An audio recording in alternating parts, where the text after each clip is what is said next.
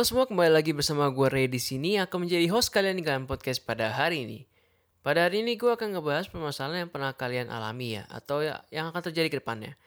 Sebelum itu, gue berterima kasih kepada kalian semua yang telah memberikan pendapat dan saran yang terbaik terhadap podcast ini. Oke, langsung saja ke topiknya. Seperti biasa, gue menemukan permasalahan umum ya, yang pasti sering gue temui, tapi nggak pernah dibahas. Pastinya disimpan dalam hati nih, sampai menyimpan dendam. Wadaw, ini bahaya nih ada teman kita ya yang gue namain A. Sebut saja sih ya. Ini A ini sebagai contoh aja. Yang selalu dibenci oleh temannya si B. Dikarenakan kemampuan si A ini yang hebat sehingga si B menyimpan dendam mendendam kepada si A.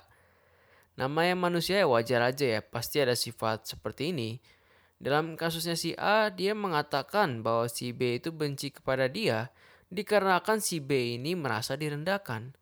Padahal si A nggak pernah merendahkan dia, malah mencoba buat menjauh dari si B karena merasa tidak enak dengan si B daripada diikutin terus ya mendingan menjauh aja kan.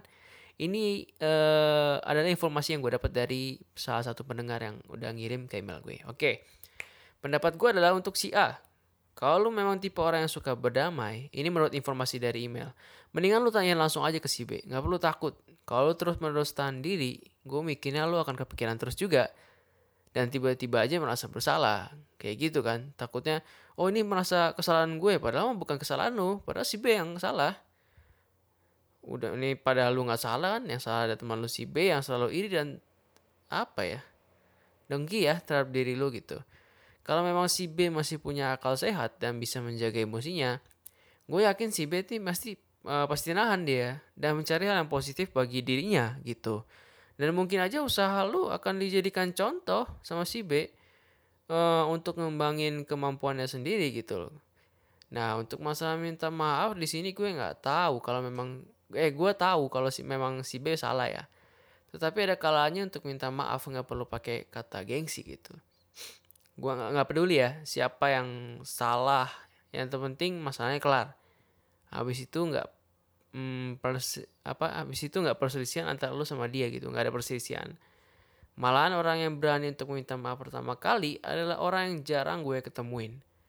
Kadang orang selalu menyalahkan satu sama lain ya nggak?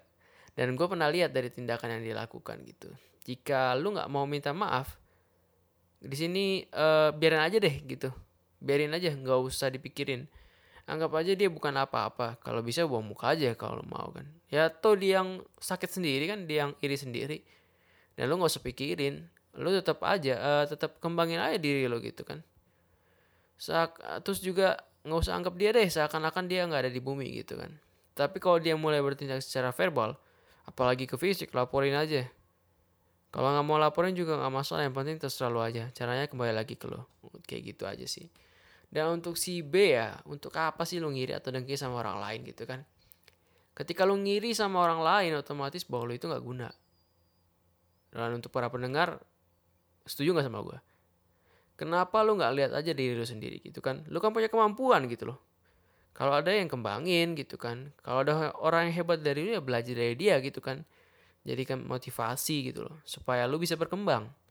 Dan menahan emosi seperti itu memang gak mudah. Tapi kalau lu sadar bisa berkembang lebih jauh, itu lebih baik.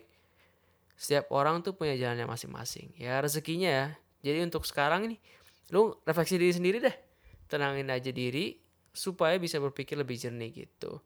Jadi tindakan lu juga uh, sesuai dari pemikiran lu yang udah dijernihkan ini gitu loh. Oh ya untuk si A kalau mau bilang sejujurnya tentang permasalahan lu, Uh, dan gue berpendapat pasti si B akan ngebuka semua kesalahan kalau lu langsung ngomong ke dia. Dan dari sini lu bisa tahu sebenarnya kenapa dia kesal sama lu kan. Dan lu sama dia juga bisa memberikan pendapat satu sama lain dan solusinya. Dan kalau menurut gue, kalau gue jadi si A, gue akan pertama-tama uh, mengerti dulu sih, ini karakter si B tuh kayak gimana gitu loh. Mengenal lebih dalam dulu, baru gue akan ngomong gitu kadang ada aja orang yang memang gak bisa nahan emosi sendiri kan. Uh, kayak macam si B ini kan. Ada yang pingin terbuka lebar sehingga banyak orang yang puji atau enggak yang nggak pingin dilihat banyak orang. Sama kayak kejadiannya kayak si B ini ya. Yang kedua oke deh. Ini masalah pertama udah gue bahas di sini. Kalau ada yang mau kirim ke email gue, langsung kirim aja. Terus gue langsung lanjut yang kedua ya. Yang kedua nih, gue pakai nama si C sama si D. Ini si C bercerita nih ya tentang si D, bahwa si D ini selalu malas untuk bekerja dalam kelompok. Ketika sudah ada pembagian tugas, si D dapat tugas untuk membuat tugasnya dan si C untuk mempresentasikan. Si D pun gak mau nih dan minta untuk ditukar. Setelah itu ketika selesai, si C suruh D mempresentasikan pertama kali. Tetapi si D marah karena selalu disuruh-suruh oleh si C. Marah anjir. Padahal sudah sesuai dengan pembagiannya. Hmm, bingung gue sama si D, sumpah.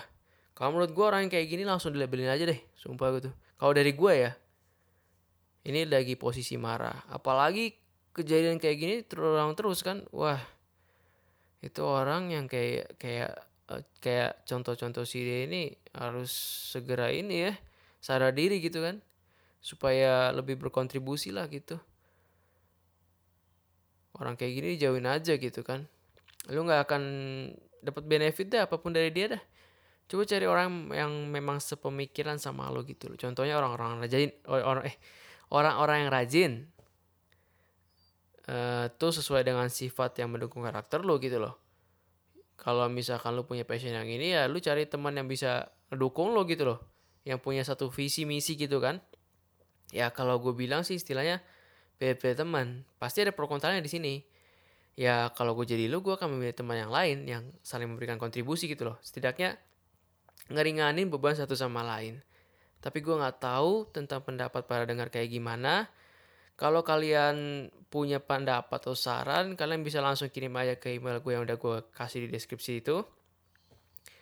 Biar gue langsung ngomong ke orang tersebut gitu loh. Jadi uh, setidaknya pendapat kalian ini nih langsung gue kirim ke orangnya supaya menjadi pacuan gitu loh. Motivasi supaya bagaimana gue bertindak seharusnya gitu kan. Oh, udah ini aja. Oh iya, mohon maaf ke semua pendengar karena minggu kemarin gue nggak upload dikarenakan gue lagi sakit. Untuk semua pendengar yang telah mendengarkan podcast ini, gue Ray mengucapkan terima kasih.